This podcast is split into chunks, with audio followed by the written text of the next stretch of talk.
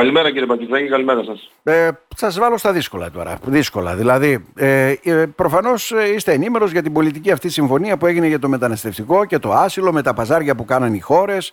Ακούσαμε πάλι περί ευρωπαϊκής αλληλεγγύης, ε, υποχρεωτικής αλληλεγγύης, γιατί μέχρι τώρα δεν εφαρμόζουν αυτά. Υπήρχαν χώρες που λέμε εμείς δεν θέλουμε μερίδιο μεταναστών, δεν πληρώνουμε τίποτα γι' αυτό, δεν κάνουμε τίποτα, ας το υποστούν οι χώρες τις οποίες το έχουν. Και προσπαθώ να βρω τα σημεία εκείνα που λένε ότι κάτι αλλάζει πρακτικά για μας. Αλλάζει κάτι όπως την είδατε ή όχι δηλαδή; Έχει μείνει στην κοινωνία από αυτή την ε, συμφωνία που πραγματικά ε, ε, χρόνια το ακούμε αλλά δεν βλέπαμε ουσιαστικά να παίρνει σάρκα και οστά. Έχει μείνει στην κοινωνία, στον κόσμο ότι είναι μόνο ο εξαναγκασμός των χωρών που δεν θέλουν να πάρουν μετανάστες το, το, το να χωρών που κάποια χρηματική αμοιβή. Ναι. Δεν είναι όμως Συγγνώμη τώρα, να, συγγνώμη που σας διακόπτω κύριε Χαρέλα. Αυτό δεν υπήρχε. Υπήρχε. Ε, επιβλήθηκε κανένα πρόστιμο σε αυτές τις χώρες οι οποίες λέγανε εμείς δεν, δεν θέλουμε τίποτα. Εγώ γνωρίζω ότι δεν υπήρχε. Δεν υπήρχε. Ήταν όλα μέρος της συμφωνίας ε, που έπρεπε να επομιστούν όλοι ισομερώς το βάρος και πάνω σε αυτό η κάθε χώρα έλεγε ότι εγώ μπορώ να πάρω 5.000, 10.000 ε, τουλάχιστον στις μεγάλες κρίσεις που είχε τα τελευταία χρόνια η Ευρώπη πάνω στο μεταναστευτικό. Αλλά το κυριότερο για μένα είναι, ε, πάλι βλέπω ασάφειες δηλαδή, βλέπουμε ασάφειες, ε, καθώς θεσμοθετείται ουσιαστικά ε, η, στα εξωτερικά σύνορα της Ευρώπης, δηλαδή στα σύνορα που έχει η Ελλάδα με τις άλλες χώρες, ε, ουσιαστικά θεσμοθετείται εδώ μια διαδικασία του screen της ταυτοποίησης αν θέλετε. Ναι. Η Ελλάδα όμως έχει ήδη κέντρα υποδοχής και ταυτοποίησης, ε, ήδη το κάνει αυτό ε, την ταυτοποίηση αυτών των μεταναστών και ε, στο σύμφωνο αυτό τουλάχιστον που περιγράφεται ε, βλέπουμε ότι αν δεν συντρέχουν οι λόγοι μετά για αίτηση ασύλου για αυτούς τους μετανάστες που ήδη έχουν μπει μέσα σε, στο ευρωπαϊκό έδαφος ε, θα, αν δεν συντρέχουν λόγοι θα γυρίσουν πίσω. Το θα γυρίσουν πίσω το λέει με πολύ μεγάλη ευκολία αυτό το σύμφωνο και η Κομισιόν αλλά δεν ξέρω κατά πόσο μπορεί να εφαρμοστεί το θα γυρίσουν πίσω. Γιατί ξέρουμε, με συγχωρείτε κύριε ναι, ναι ξέρουμε τόσα ναι. χρόνια από την εμπειρία μας σας το λέω ξέρουμε ότι όποιος μπαίνει δύσκολα βγαίνει. Δεν βγαίνει. Ναι. Άρα, πώς... Άρα λοιπόν θα μπορούσαν να μας εξηγήσουν ναι. αυτό το ο, αν δεν συντρέχουν οι λόγοι γυρίζουν πίσω. Όταν μπαίνει αυτό στην Ευρώπη, είναι παράνομος μετανάστης, πώς θα γυρίσει πίσω όταν δεν υπάρχουν διμερείς συμφωνίες, διακρατικές συμφωνίες με τις τρίτες χώρες; Αυτό είναι το πρόβλημα ουσιαστικά που μαστίζει σήμερα την Ευρώπη. Μπαίνουν χίλιοι Πακιστανοί και το Πακιστάν παίρνει 50 πίσω. Οι άλλοι 950 τι θα γίνουν δηλαδή που δεν συντρέχουν προϋποθέσεις; Ναι ετούντος άσυλο. Ναι. Όταν τους στέλνουμε, τι επικαλείται το Πακιστάν για τους υπόλοιπους 950. Δεν είναι κάτι και της χώρας μας. Έτσι, ότι δεν είναι, Πακιστανοί. Ενώ έχει ναι. συμφωνηθεί, ότι, ενώ έχουν ταυτοποιηθεί ότι είναι από το Πακιστάν. Το Πακιστάν είναι, κύριε Πακιστζάκη, έχει 170 εκατομμύρια πολίτες στη χώρα τους. Καταλαβαίνετε πάρα πολύ καλά ότι υπάρχει θέμα εκεί. Ναι. Αυτό που μας λένε συνέχεια είναι ότι δεν είναι δικοί μας, δεν τους παραλαμβάνουμε.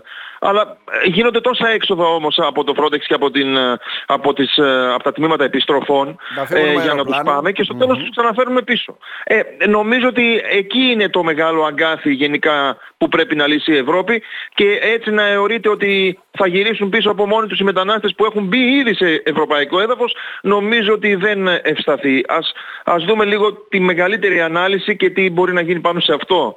Άρα δηλαδή σαν ευχολόγιο το βλέπετε, ναι. Δηλαδή έχει πολύ ωραιοποιημένα λόγια ότι ουσιαστικά λύνεται το θέμα με αυτόν τον τρόπο, αλλά επί του πρακτέου δεν βλέπω να μπορεί να γίνεται κάτι.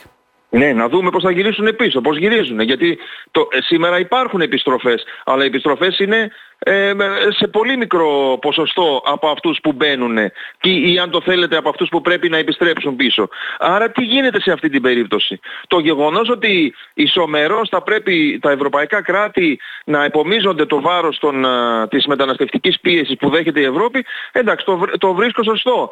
Και από την άλλη δεν ξέρω αν πραγματικά τι, τι θα βόλευε την Ελλάδα αν το θέλετε σε βάθος χρόνου. Δηλαδή σήμερα μπορεί να πούμε ότι ναι, η Ελλάδα αποτελεί πύλη εισόδου, δέχεται χιλιάδες μετανάστες, ε, άρα λοιπόν από αυτούς τους μετανάστες που δέχεται και έχουν να αιτηθούν άσυλο, θα, θα επιμεριστεί όλο αυτό το βάρος και θα το πάρουν υποχρεωτικά και οι άλλες χώρες. Ωραία, αυτό σήμερα ισχύει. Αν η Ελλάδα όμως φυλάξει καλύτερα τα σύνορά της. Και δεν θα δέχεται μετανάστες, ο μετανάστης που θα μπει από την Ισπανία θα πρέπει να τον φιλοξενήσει η Ελλάδα, εκεί θα είναι είναι αρνητικό ένα, ένα, ένα τέτοιο σύμφωνο. Καταλαβαίνετε πάρα πολύ καλά ότι ε, πολύ φοβάμαι μάλλον ε, στο, στο, σε μακροχρόνια κατάσταση ε, δεν ξέρω τι θα είναι καλύτερο για την Ελλάδα. πραγματικά. Υπάρχουν ασάφειες και κενά ουσιαστικά, έτσι δεν είναι; Δηλαδή... Ε, νομίζω ότι είμαστε λίγο παγωμένοι σε, στο να ερμηνεύσουμε ένα σύμφωνο και, και καλά θα κάνουμε να κρατάμε λίγο και επιφυλάξεις γιατί σας είπα ε, προσπάθησα να, να, να δω και να διερευνήσω τι γίνεται με αυτούς που τελικά που δεν θα έχουν δικαίωμα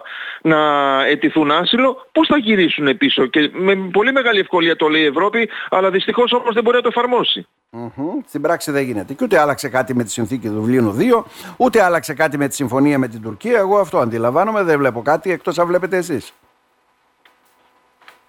Εγώ αυτό που, αυτό που έχει αποδείξει η Τουρκία τον τελευταίο καιρό είναι το γεγονός ότι μπορεί να ανοιγοκλίνει όποτε θέλει, για να μην χρησιμοποιήσω άλλη πιο λαϊκή έκφραση, ε, την κάνουλα του μεταναστευτικού. Σήμερα από τον Εύρο δεν έχουμε ροές, δεν έχουμε από συγκεκριμένα νησιά, έχουμε μία πίεση περίπου στο βόρειο Αιγαίο στη Λέσβο, ε, άρα λοιπόν ανοιγοκλίνει η Τουρκία όποτε Άρα δηλαδή είναι μειωμένες οι ροές ουσιαστικά για το Είναι, είναι μειωμένες αυτή τη στιγμή. Αυτό δεν σημαίνει όμως ότι θα πρέπει να επαναπαυτούμε πάνω σε αυτό και εντάξει ας απολύσουμε και τους συνοριοφύλακες που πήραμε τα τελευταία χρόνια. Ναι, ναι, ναι. Νομίζω ότι θα πρέπει να οργανωθούμε καλύτερα. Ε, αυτό κάνει και ο Frontex στο δικό του το πλαίσιο. Αυτό πρέπει να κάνει και η Ελλάδα και οι χώρες γενικότερα mm. πάνω σε αυτό γιατί επιμένω στο γεγονός ότι η κλιματική μετανάστευση θα οδηγήσει σε μεγάλες πιέσεις τα επόμενα χρόνια. Μάλιστα. Τώρα βέβαια θέσατε και ένα άλλο θέμα γιατί είπαμε να μην μείνουν στη μέση οι προσλήψεις. Ε, τελείωσε η χρονιά. Τι έχουμε κανένα νέο; Από, από πότε το συζητάμε κύριε Πακετζάκη μαζί; Ξέρω τρία χρόνια έχει. Είμαστε αγανακτισμένοι. Ευελπιστώ, τι, τι, να πω, ότι μέσα στο 23 θα γίνει, δεν θα γίνει μέσα στο 23. Ευελπιστώ να γίνει το 24. Και η Ροδόπη και η Καβάλα είναι περιοχές εχμής για τη συνοριακή φύλαξη και πολύ κέρυες που θα πρέπει να ενισχυθούν επιτέλους με νέο προσωπικό, με νέα δύναμη, νέους ανθρώπους από εκεί και όχι μόνο η Καβάλα, δεν θα περιοριστούμε μόνο στην Καβάλα και στην Ροδόπη. Είναι πολλές περιοχές ακόμη στη χώρα που χρειάζονται ενίσχυση που έχουν ενισχυθούν 23 και 24 χρόνια. Ναι. Τώρα δεν ξέρω αν το νομοσχέδιο αυτό της κυβέρνησης που αφορά βέβαια τους μετανάστες, τους εργάτες γης, σε εργοστάσια ή οτιδήποτε που περνά αγγίζει έτσι καθόλου εσάς. Είναι οι μετανάστες οι οποίοι ουσιαστικά. Κοιτάξτε, δείτε, οι υπηρεσίες συνοριακή φύλαξης και διαχείρισης μετανάστευσης στο παρελθόν έχουν, κάνει, έχουν προβεί πολλές φορές ελέγχους ε, για, για την εργασία, για την, Α, για την άδεια δηλαδή εργασίας των μεταναστών. Κάποιοι παράνομοι λέτε εκτός από αυτούς που δεν ε, ε, Ναι, σαφώς. Ναι. Για να εργαστεί κάποιος θα πρέπει να είναι νόμιμος. Ε, άρα, αφού κοιτάμε την νομιμότητά τους, παρατηρούμε και την εργασία τους. Αν είναι νόμιμοι κατά την εργασία τους.